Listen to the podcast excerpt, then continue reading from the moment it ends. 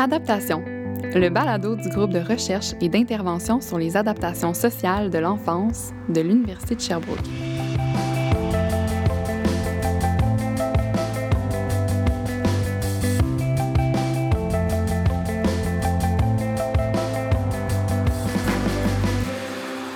La période développementale de l'enfance est une période condensée de découvertes et d'apprentissages qui traceront le parcours du reste de notre vie. Le développement est divisé en domaines spécifiques, comme par exemple la motricité globale ou la motricité fine, le langage, la cognition et le développement social ou affectif. Plusieurs facteurs vont influencer ces différents domaines de notre développement, comme par exemple l'environnement, la nutrition, la stimulation, tout comme les adultes qui nous soutiennent ou encore le milieu socio-économique dans lequel on grandit. Le développement et l'apprentissage de l'enfance est le centre des intérêts de recherche de notre invitée d'aujourd'hui, Angélique Laurent. Angélique est membre chercheuse régulière au Grise et se dit fascinée depuis toujours par le développement langagier et social des jeunes enfants. C'est ce dont on va discuter ensemble aujourd'hui. Donc bonjour Angélique, merci d'être venue discuter avec nous cet après-midi pluvieux. Bonjour Jeanne, merci de l'invitation. Donc Angélique, toi, le but de tes travaux, c'est de favoriser l'adaptation psychosociale et le mieux-être des jeunes enfants. Donc tu t'intéresses à la manière dont les enfants grandissent, ils se développent, puis comment ils évoluent. La première question que j'ai envie de te poser, c'est pourquoi ce, ce sujet-là t'a intéressé dans le cadre de tes, de tes recherches, de tes études? Explique-moi un peu d'où tu viens là, avec de, ce sujet-là. Bien, en fait, euh, c'est depuis euh, ma maîtrise que je suis euh, fascinée, intéressée par le développement du langage. Pourquoi le développement du langage d'abord? C'est parce que c'est pour moi, c'est un, un outil de communication puissant, suprême pour agir sur le monde, pour partager avec le monde, les objets, les personnes, notre environnement. Et euh, c'est aussi un outil qui, qui s'utilise principalement dans l'interaction avec les autres. Euh, donc c'est, et, et aussi, il y a tout, tout ce qui touche à, à le fait de, de, de transférer tout ce qui touche au langage euh, oral dans la partie écrite. C'est au début, on, on apprend un code euh, mm-hmm. oral, puis après on le découvre à l'écrit. C'est, c'est comme des, des grandes... Pour moi, c'est un pouvoir que les enfants ils développent sur le monde. Ben oui, vraiment. Quand j'étais petite, moi, je, je lis, quand j'ai appris à lire, j'ai commencé à lire toutes les pancartes euh, oui. euh, dans la rue Bétonnille. Tout je lisais toutes les, toutes les... En tout cas, fait, oui, c'est comme ouais. ça ouvre sur le monde. Vraiment. Euh, présentement, tu as plusieurs projets là, en ce moment. Parle-moi un peu de tes travaux. Mm-hmm. Oui, alors euh, ben c'est ça, je, je, je m'intéresse au développement du langage, puis au développement social, je, parce que le langage se fait en interaction avec les autres dans la communication. Et euh, mes, les projets de recherche sur lesquels je travaille euh, sont en lien avec les pratiques que les adultes autour des enfants, les parents, les enseignants, mettent en place pour euh, favoriser le développement des enfants, parce que euh, c'est ça, je m'intéresse à comment les enfants grandissent, mais à partir d'un modèle ou d'une approche qui prend en compte l'interaction avec le milieu, avec les différents adultes autour des enfants. Donc les projets qui m'intéressent beaucoup sont de voir comment les pratiques des parents viennent soutenir le développement du langage et le développement euh, social, socio-affectif euh, des enfants, et aussi comment euh, les, les pratiques des enseignantes, donc les pratiques en maternelle quatre ans par exemple, ou en maternelle cinq ans, viennent aussi susciter et favoriser le développement euh, langagier des enfants. Et tout ça dans une idée pour de, de, d'identifiant, d'identification des meilleures pratiques euh, qui vont être les plus marquantes ou, ou, fav- ou, ou bénéfiques pour le développement des, des enfants. Puis à quel point ces adultes-là sont, sont importants dans le développement des, des enfants? Euh, ben, je te dirais qu'ils sont, euh, ils sont centraux pour moi. Hein. On, quand on parle de nos parents, euh, même adultes, euh, c'est, c'est comme des, des figures... Euh, nos figures principales, euh, ils sont centraux parce qu'en fait, c'est grâce à eux qu'on découvre euh, le monde qui nous entoure, c'est grâce à eux qu'on développe un sentiment de sécurité, c'est grâce à eux qu'on se sent bien euh, dans nos souliers, c'est grâce à eux, ben, pas que, mais en grande partie. donc, euh, donc, ces gens-là ont un rôle, euh, ces personnes-là ont un rôle fondamental. Puis, euh, à très long terme, pour moi, je le vois aussi beaucoup comme euh, des enfants qui ont un développement... Euh, dans les meilleures conditions possibles, petits sont des, sont des enfants qui deviendront des adultes plus responsables, probablement plus épanouis, plus confiants en eux, avec une meilleure estime. Donc, c'est, c'est vraiment le zéro à cinq ans pour moi comme euh, tout le démarrage là, qui est fondamental, mmh. parce qu'à long terme, on place les, les bonnes cartes, les bons jalons, puis euh, ça, ça, ça donne... beaucoup de chance pour la suite. C'est pas tout garanti, mais ça donne beaucoup de chance pour la suite. Totalement. Puis on en parle souvent là, de l'importance du, du zéro à cinq mm-hmm, ans. Mm-hmm. Euh, Puis là, je te pose une grosse question, là, un petit peu euh, psycho cent un. Euh, ouais. Est-ce que tu peux nous parler un peu du développement des enfants entre zéro et cinq ans? Puis tu sais, là, on parle vraiment des grandes étapes. Comment, ça, comment on grandit? Comment ça marche? Tout ça aussi avec, en relation avec les autres. Oui. Bien, en fait, quand tu, tu parles des grandes étapes du développement, c'est comme un cours à un qu'on doit ouais, prendre du temps pour en quarante-cinq heures. Exactement. Euh, mais euh, ce, que je, ce que je dirais plutôt, c'est que même s'il y a des grandes étapes dans mm-hmm. le développement, il y a une grande complexité à l'intérieur de ces grandes étapes. Et il y a aussi une différence entre les personnes. Ce n'est pas parce qu'il y a mm-hmm. quelques enfants qui vont marcher à un an, qui vont, que tous les enfants vont marcher à un an, d'autres vont marcher un peu plus tard. Donc, exact. Il y a une grande variabilité entre les enfants. Puis, il y a aussi une variabilité par rapport à nous-mêmes. Ce que je dis aujourd'hui, euh, si je le dis dans un contexte informel, euh, dans un café à une amie, ben, je vais sûrement le dire avec euh, moins de trémolo dans la voix. Donc, il y a aussi une, euh, des facteurs qui font que selon les conditions, nous-mêmes, on se comporte différemment. Mm-hmm. Alors, il euh, y, y a comme des grands principes dans les étapes du développement qui sont cruciales à comprendre, en plus des étapes elles-mêmes. Tu sais, tout ce qui touche à la variabilité, exact. Tout ce qui touche à l'inter-influence entre les différents domaines de développement. On parlait du langage et du social tout à l'heure qui s'inter-influencent, mais aussi euh, les autres domaines, le cognitif, l'affectif, affectif-social qui s'inter-influencent mm-hmm. aussi beaucoup. Puis, est-ce que les enfants passent toujours par les mêmes étapes, un à la suite de l'autre, ou est-ce qu'on on peut bifurquer à certains endroits? Ouais. Y a-t-il une logique dans ça? Oui, ben, euh, y, y a une, y a une logique et euh, la majorité, des, la grande, grande majorité des enfants passent les, par les différentes étapes. Euh, ce qui varie, c'est... forcément les, les âges en particulier, exactement, puis aussi il y a certaines, euh, certains aspects culturels. Euh, je me souviens d'études euh, très très vieilles où vous avez étudié la théorie pa- euh, pi- euh, piagétienne, le, ouais. le constructivisme en euh, Papouasie-Nouvelle-Guinée. Et euh, ça fait, c'est très vieux comme étude, et il, il, il mettait en évidence qu'il n'y avait pas nécessairement... Euh, il y avait des différences culturelles par rapport okay. à la façon dont Piaget avait décrit les différents stades ah. du développement. Ouais. Ah, c'est intéressant. Fait que, dépendamment de notre culture aussi, peut-être qu'on mm-hmm. peut passer par certaines étapes versus euh, mm-hmm. d'autres. Fait que c'est pas nécessairement une loi, euh, disons... Euh, très universel. Rigide, universel. Exactement. Parfait. Puis dans le fond, c'est ça, tu t'intéresses beaucoup à l'acquisition, au développement du langage. Bien, est-ce que tu peux nous, nous parler un peu de comment il se développe ce langage-là chez les tout-petits, oui. les principales étapes spécifiquement pour le, pour le langage? Oui, ça va être ça, c'est, c'est envisageable plus, en quelques minutes. Hein? oui. En fait, euh, ben, c'est ça. Ben, d'une part, euh, les recherches montrent que les enfants euh, comprennent le langage avant de naître. Euh, il y a par ah, exemple ouais. des études qui montrent que des, des bébés qui ont quelques heures, ils sont capables de distinguer leur langue maternelle et une langue étrangère. Donc, tu vois, ils viennent juste de naître, puis ils ont quelques wow. heures. C'est, c'est assez fascinant. C'est donc, y a, et, et en fait, on, on le sait parce que les bébés entendent dans la, la musique, par exemple, dans le ventre de la maman. Donc, ils entendent la langue maternelle. Et donc, il mm-hmm. y a comme quelque chose qui se développe au niveau des structures euh, cérébrales par rapport au langage avant euh, la naissance. Après ça, euh, ben, ben, d'une part, tout ce qui touche à la compréhension, ça va, être, ça va précéder la production. Puis, on le voit quand on apprend une langue étrangère. Nous, on est comme... oui, oui, je comprends, mais pour répondre, c'est plus difficile. Et au niveau de... Je vais, je vais centrer mes propos plus sur la production. Mais le, le premier anniversaire des enfants, c'est, sur, c'est souvent le moment où on a le pre, les premiers mots. Tu sais, le maman, le papa, le bye-bye. euh, donc, des mots assez brefs et des mots que l'enfant, il entend au quotidien. Euh, donc ça, c'est la, autour, du, autour de l'anniversaire de un an. Puis, euh, pendant la première année, entre un an et deux ans, euh, le, le vocabulaire se développe avec des mots très, très utilitaires comme euh, dodo, comme lait, comme couche, comme... Et... Euh, l'enfant acquiert à peu près une cinquantaine de mots pendant entre un et deux ans. Puis, à partir de, de, la, de ce, ce bagage de cinquante mots, il se passe quelque chose qu'on appelle l'explosion lexicale.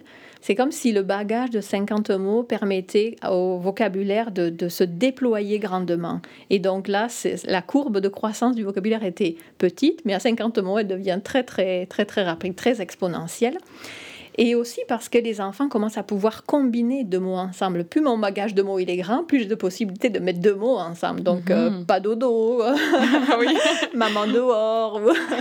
donc, euh, donc, ça aussi, ça, ça, ça, ça fait une, c'est une étape importante. Puis, euh, donc, autour de, euh, autour de deux ans, entre deux et trois ans, disons. Donc, c'est ça, on a la, l'explosion lexicale, puis la, la progression du vocabulaire, après, elle devient euh, fulgurante.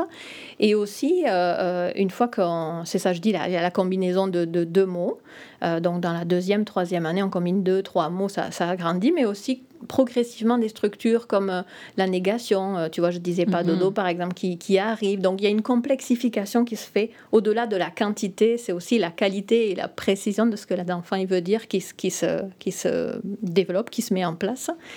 Et euh, habituellement, donc ça, ça, ça, ça continue, hein, tout le trois, quatre, cinq ans, et habituellement, on, les, les, les normes à peu près établies, mais tu sais, je parlais tout à l'heure de la variabilité individuelle, mais autour de trois ans, c'est à peu près dix mille, euh, mille mots que les enfants connaissent. Et autour de cinq ans, euh, deux mille mots que les enfants euh, connaissent. Et c'est sûr qu'après, euh, plus on a de mots, et plus c'est facile de pouvoir mmh. composer des phrases. Tu vois, autour de cinq ans, ils, ils peuvent composer des phrases avec deux propositions. Euh, je n'aime j'aime pas le biscuit que tu m'as donné, par exemple. Mmh. Ce qui fait qu'on on, on a beaucoup de richesse qui vient, euh, qui se développe euh, quatre, cinq, six ans. Puis cette courbe du langage-là, là, dont tu parles, le côté exponentiel et tout ouais. ça, est-ce que ça concorde aussi avec les, euh, les compétences sociales pour euh, plus on apprend des mots, plus on est capable de s'exprimer, plus on est capable d'entrer en relation? Est-ce qu'on peut faire ce parallèle-là entre le social puis le langage? Oui, euh, c'est, c'est difficile de répondre à cette question parce qu'on ne sait pas encore lequel entraîne lequel ah, euh, précisément. Okay. Est-ce que c'est parce que j'ai beaucoup de vocabulaire que j'arrive facilement à interagir avec mes amis ou mm-hmm. avec les parents ou les frères et sœurs? Ou est-ce que c'est parce que j'ai un contexte qui m'invite mm-hmm. à le faire que ça développe mon vocabulaire? C'est, euh, c'est plus difficile, mais ce qui est sûr, c'est que euh, ben, ce, ce, qu'on, ce qu'on sait en... en à certains égards, c'est que des enfants qui ont des bonnes habiletés langagières sont des enfants qui, sur le plan social, ont plus de facilité. Mais tu sais, c'est encore une question qui reste à préciser. On a des, certaines, certaines études qui, qui vont dans ce sens-là, mais, mais ce n'est pas comme consensuel. Et, euh... mais clairement, les deux, ils vont ensemble, oui. comme tu disais oui. depuis le début. Oui, c'est ça. Puis est-ce que la génétique peut avoir un rôle à jouer dans ça aussi, l'acquisition du langage? Euh, ben oui, en fait, euh, tu vois, dans le cours de Psycho cent un, là, tout à l'heure, euh, tu sais, on, on aurait, j'aurais pu aussi nommer euh, l'importance de l'inné et de l'acquis. Il euh, y a des facteurs euh, génétiques dans l'acquisition du langage qui, qui, sont, euh, qui sont mis en évidence, mais, mais l'environnement fait une grande part aussi. Et... Euh, La, les facteurs génétiques viennent beaucoup euh, par rapport aux, aux enfants qui ont des, des troubles du langage, par exemple, troubles du langage oral, ouais. euh, ça c'est sûr, ou après des, des dyslexies, mm-hmm. dysorthographies qui viennent plutôt au primaire. Là aussi, il y a des euh, composantes génétiques, oui. C'est là où l'environnement devient d'autant plus important, là, d'être stimulant, de, de oui, permettre à, à l'enfant de...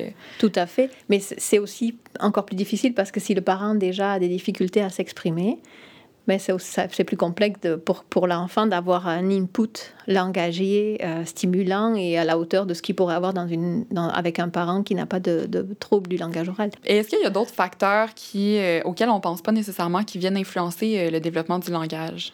Euh, oui, ben, en fait, on parlait tout à l'heure de l'environnement. Euh, c'est sûr que la quantité de langage à, euh, auquel, à laquelle l'enfant est exposé, c'est plus on va lui parler, mm-hmm. plus il va avoir d'occasion d'apprendre euh, au niveau langagier, euh, des mots, des phrases, le sens des, des, des, des mots aussi, qu'est-ce que ça veut dire, qu'est-ce que c'est un cougar, qu'est-ce que c'est une girafe, qu'est-ce que c'est une cabane ou autre, euh, et aussi la qualité du langage, la complexité avec laquelle on lui parle, euh, la, long, la longueur des phrases, la variété du vocabulaire qu'on a appelle à tous les oiseaux, oiseaux, qu'on les appelle cardinal, jet bleu et compagnie, ça fait une différence euh, pour le développement du langage des enfants. Donc ouais, c'est vraiment au niveau de la qualité, de la quantité, puis aussi la place de la parole euh, à la maison, la place qu'on donne à l'enfant pour parler. Parce qu'il peut arriver que les parents parlent beaucoup, les frères et sœurs parlent beaucoup, mais les enfants les plus jeunes n'ont pas beaucoup d'occasion de parler. Euh, et d'ailleurs, tu sais, il y a des recherches qui montrent que les, plus, les cadets des familles euh, parlent moins rapidement que euh, les aînés. Parce qu'en fait, euh, ben, d'une part, ils ont, y a, l'espace de parole est moins grand et plus à partager. Et puis d'autre part, on comprend plus rapidement ses besoins. Donc, il a moins à demander et à nommer ses, ses besoins. Puis à l'inverse, est-ce qu'il y a des facteurs qui peuvent mettre à risque euh, ce développement-là de, du langage? Oui, ben en fait, euh, c'est le, le contrepartie, euh, le contrepoids de ces facteurs-là. Euh, peu, peu d'occasions. Je, je pense à une famille où la maman est monoparentale. c'est sûr qu'il n'y a pas d'occasion. L'enfant, ben, la maman parle avec le conjoint ou la conjointe, ce qui fait que l'enfant est moins exposé à du langage. Et elle a peut-être moins de temps aussi parce qu'il y a plus de tâches à faire. Donc, moins de quantité, moins de qualité sont, sont des facteurs qui, qui donnent moins d'occasion à, la, à l'enfant de comprendre et de parler. Et après, des éléments génétiques, comme on disait tout à l'heure, euh, c'est des troubles du langage oral, par exemple. Puis est-ce que le fait de fréquenter d'autres enfants de son âge, ça peut avoir un impact sur le développement du langage? Euh, oui, ben, en particulier des enfants un peu plus grands, euh, tu sais, comme les frères et sœurs, euh, font en sorte que l'enfant, peut-être le cadet, parle moins, mais en même temps, ça, l'ex- ça expose euh, le cadet à aussi une diversité de vocabulaire, parce qu'ils ne parlent pas, ou les grands frères, les grandes sœurs ne parlent pas comme, euh, comme les parents. Donc, c'est, ce sont des occasions aussi diversifiées. Et après, avec les amis à la garderie ou les amis à l'école, tu vois, dans chaque famille, il y a comme un style de vocabulaire, un style linguistique, euh, langagier. Alors, ça fait que le fait de partager ces styles dans les milieux éducatifs, c'est aussi euh, enrichissant pour les enfants. Puis quand on parle des enfants qui grandissent, disons, dans une famille qui parle anglais puis qui vont ensuite à l'école en français, est-ce que, comment ça peut se jouer? Est-ce que ces enfants-là apprennent plus lentement? Comment ils peuvent s'adapter dans ces deux langues-là, par exemple? Là, tu me ramènes à mes premiers amours des travaux de maîtrise et de doctorat. euh, c'est assez fascinant comment le cerveau est capable, dès la, la naissance, d'apprendre deux langues. Euh, écoute, euh, y a tellement d'enfants qui vivent dans un environnement purement bilingue. Un parent est, est francophone, l'autre parent est hispanophone ou anglophone. Mm-hmm. Puis les enfants apprennent les deux langues, puis sont tellement capables de passer d'une langue à l'autre, de switcher facilement, que même pour nous, locuteurs adultes, ça prend plus de temps quand on les voit réfléchir. Et euh, après, dans, euh, ben dans le milieu scolaire, c'est sûr que pour un enfant qui rentre à l'école avec un seul parent qui lui a parlé français, par exemple, et qui rentre à l'école en français, ben c'est possible que, si on mesure l'étendue de son vocabulaire, il soit moins grand. C'est possible, mais le bain linguistique français à l'école va faire en sorte que dans quelques semaines, ça va être réglé, puis on verra plus de différence, si ce n'est peut-être avec certains accents ou certaines expressions. Puis c'est, c'est intéressant aussi parce que la langue porte aussi beaucoup de, de symboliques différentes aussi des fois. Donc quand tu dis mmh. qu'ils peuvent switcher là, d'un, d'une place oui. à l'autre, j'imagine que ça... C'est comme switcher d'une culture à l'autre aussi un petit peu. Absolument, parce que c'est intéressant ce que tu dis, parce qu'avec la langue, il y a toute la dimension culturelle de la langue. Tu sais, quand on voit des parents immigrants qui arrivent au Québec puis qui disent ben, « Pour que mon enfant il parle français, je vais lui parler français. » Mais si je ne sais pas bien parler français... Puis je, le, ce que je dis, ce que je déjà dit dans les conférences sur le bilinguisme, c'est que comment on fait pour dire des mots d'affection dans la langue qu'on ne connaît pas beaucoup? Tu sais, comment on fait pour dire à son enfant mm-hmm. qu'il est gentil, il est beau, et cetera, mais qu'on ne sait pas le dire en français. On sait que le dire dans sa langue maternelle, puis on veut lui parler en français, donc on s'empêche de le lui dire, ou, tu vois. Mm-hmm. Donc, c'est, c'est quand même... Il euh, y, y a toute cette dimension culturelle de partage des codes, des codes sociaux, des codes culturels qui vient avec la langue. Et donc, c'est, c'est aussi pour ça que c'est important de la garder, sa langue maternelle, puis la, la transmettre, la pérenniser pour les enfants, ouais. Quand on parle de langage, il y a aussi tout l'aspect de la gestuelle à considérer, mm-hmm. un peu l'aspect non-verbal. Mm-hmm. Puis je pense, entre autres, là, à un courant un, qu'il y a un petit peu en ce moment chez certains parents d'apprendre aux enfants le langage des signes.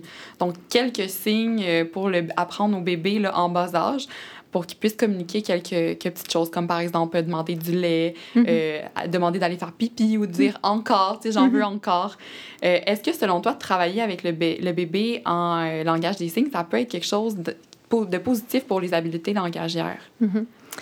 Euh, ben, en fait, au départ, le courant, euh, le B M I S I N, la langue des signes pour les bébés, ça a été vraiment développé. Enfin, les auteurs de l'approche, ils disent c'est pour, ça va accélérer le développement du langage. Sauf qu'il n'y a pas vraiment d'étude qui a montré que ça, le langage arrive plus tôt. Okay. Par contre, ce qu'on sait, c'est que ça favorise la communication parce que l'enfant est exposé à à la fois un mot et un geste symbolique pour représenter ce mot. Donc, il y a comme deux canaux de communication. Alors, c'est sûr que ça, ça aide. Euh, de là à ce que l'enfant dit son premier mot plus tôt, pas tant que ça. Mais en même temps, ça nuit pas non plus. C'est pas néfaste, tu vois, d'utiliser, d'utiliser des gestes. Puis même nous, on le fait quand on parle à un locuteur, par exemple, dans une autre langue, qu'on veut lui expliquer qu'on n'arrive pas à s'exprimer, ben on utilise des gestes, tu vois. Donc, euh, pour, pour le, le courant, de, du, le, le, l'approche du baby sign, euh, c'est ça. Les études, elles montrent que il n'y a pas nécessairement de fa... ça ne facilite pas nécessairement l'acquisition du langage. Puis aussi, ce qui se passe, c'est que c'est quand même un, un bagage de signes qui est assez restreint à des éléments très utilitaires. Donc, si on, mm-hmm. je ne sais pas, moi, on est dehors, il fait nuit, puis on veut lui montrer l'étoile, regarde l'étoile, ben, là, on n'a pas forcément un signe pour eux, tu vois. Donc, c'est vraiment les besoins du quotidien, le, le, le linge, la nourriture, et cetera, jouer, et cetera. Et euh, l'autre chose que j'allais dire aussi, c'était... Euh, ah oui, c'était que les enfants, en fait, euh, euh, lorsqu'ils apprennent à un mot pour un objet, ils abandonnent le, le geste. Donc, ah oui, ok. Euh, ouais, c'est parce que, euh, euh, finalement, le geste a facilité euh, la compréhension du mot. Mais une fois qu'ils ont le mot, ben, c'est plus facile d'utiliser le mot que d'utiliser le geste. Alors, ça fait qu'ils n'utilisent plus le geste. Donc, c'est comme une période un peu transitoire où les parents utilisent ça dans la première année pour faciliter les échanges, la communication, mais après ça, ça, ça s'abandonne. C'est ça, je pense que c'est plus au niveau de la, d'une communication que de ouais. vraiment le développement du langage comme tout tel. Tout à fait, tout à fait. Puis, dans tous les cas, ça ne fait pas de mal, ce n'est pas néfaste. Donc, euh, mais il ne faut pas, pas s'attendre à des miracles sur euh, l'apparition des premiers mots en trois mois. D'accord, parfait. Tu as mentionné tantôt que le développement du langage, il se fait d'abord dans une dynamique sociale. Donc, ça me fait penser à la question des écrans parce que euh, ça peut parfois réduire, disons, les contacts sociaux, les opportunités de, d'apprendre mm-hmm. le langage. Qu'est-ce qu'on sait de l'effet du temps d'écran sur l'apprentissage des enfants euh, du langage en général? Mm-hmm. Oui, alors, euh, bon, je suis peut-être pas la mieux placée pour parler de ça. Hein. On a une collègue qui travaille sur, le, sur l'effet des écrans, mais... Euh, J'ai, j'ai lu quand même deux, trois études qui montraient, euh, en particulier chez les enfants entre deux et trois ans, euh, un vocabulaire euh, moins développé pour des enfants qui étaient plus exposés euh, aux écrans. Donc, une association entre le temps d'exposition euh, et euh, l'étendue du vocabulaire. Alors... Euh, tu sais, ça peut se comprendre parce que dans l'interaction, on s'adapte toujours aux enfants. Tu sais, quand on voit leur visage ou leur regard ou les points d'interrogation dans les yeux, ben on va réexpliquer, on va redemander, on va reformuler ce que l'écran ne fait pas. Ça, ça se diffuse en continu, puis il n'y a pas de moment d'arrêt. Et euh, je me souviens de, d'une, d'une étude que je, je, je présente aux étudiants euh, dans les cours de pédagogie et d'éducation préscolaire, où ils voulaient apprendre euh, euh, le mandarin à des enfants anglophones. Puis ils avaient trois groupes euh, de, de participants. C'était des enfants entre euh, un an et deux ans. Euh, un premier groupe où c'était un locuteur en mandarin qui, leur, euh, qui avait des interactions avec eux. Il leur apprenait des, des noms de, d'objets en mandarin. Le deuxième groupe, il y avait une vidéo avec un locuteur à côté. Et le troisième groupe, c'était que la vidéo.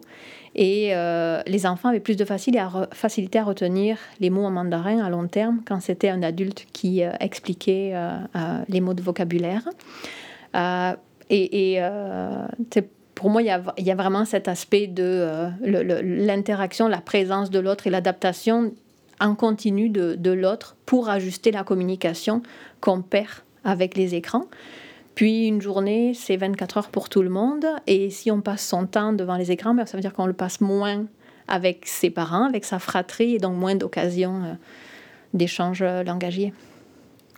En ce moment, tu t'intéresses aux pratiques éducatives en maternelle quatre ans, plus spécifiquement à la manière dont la personne enseignante, elle s'engage dans le jeu de l'enfant. Donc j'aimerais savoir pourquoi tu t'es intéressée spécifiquement au jeu.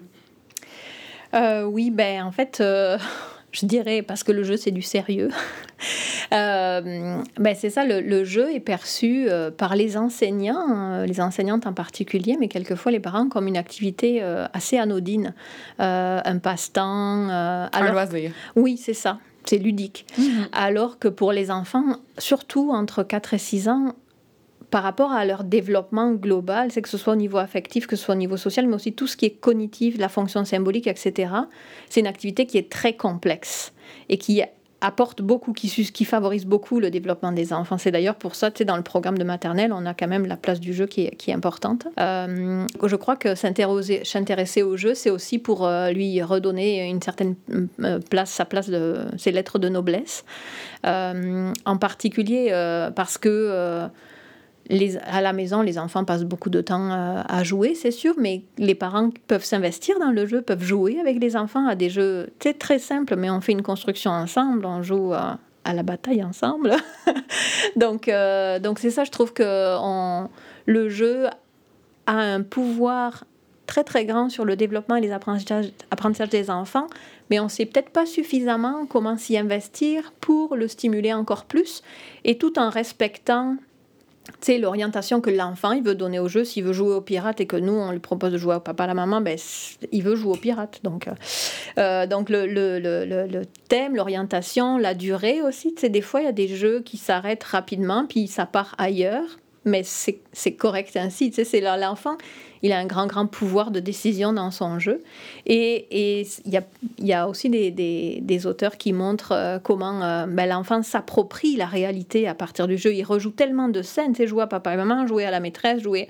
C'est vraiment des scènes de la vie quotidienne que lui, il intériorise et il s'approprie en jouant.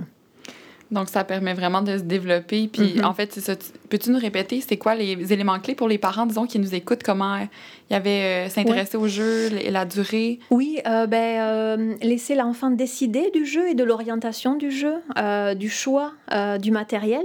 Euh, le parent peut proposer des objets, mais l'enfant pourrait aller tout ailleurs, puis c'est encore mieux si c'est l'enfant qui décide du choix du matériel, du choix des partenaires. Tu sais, à l'école, on dit « Mais si, tu dois jouer avec ton amie Virginie, mais... » Si je n'ai pas envie, ça, c'est plus un jeu parce qu'il y a une contrainte. Tu sais, le jeu ne doit pas être contraignant. Pour qu'on ait du plaisir, ben, les contraintes doivent être la, les minimales. Donc. Cet épisode-là du balado, il devrait sortir en juin. Donc, au moment où l'école se termine et où plusieurs parents euh, vont se demander la fameuse question de comment maximiser la conservation des acquis qui a mm-hmm. été faite pendant l'année, pendant l'été.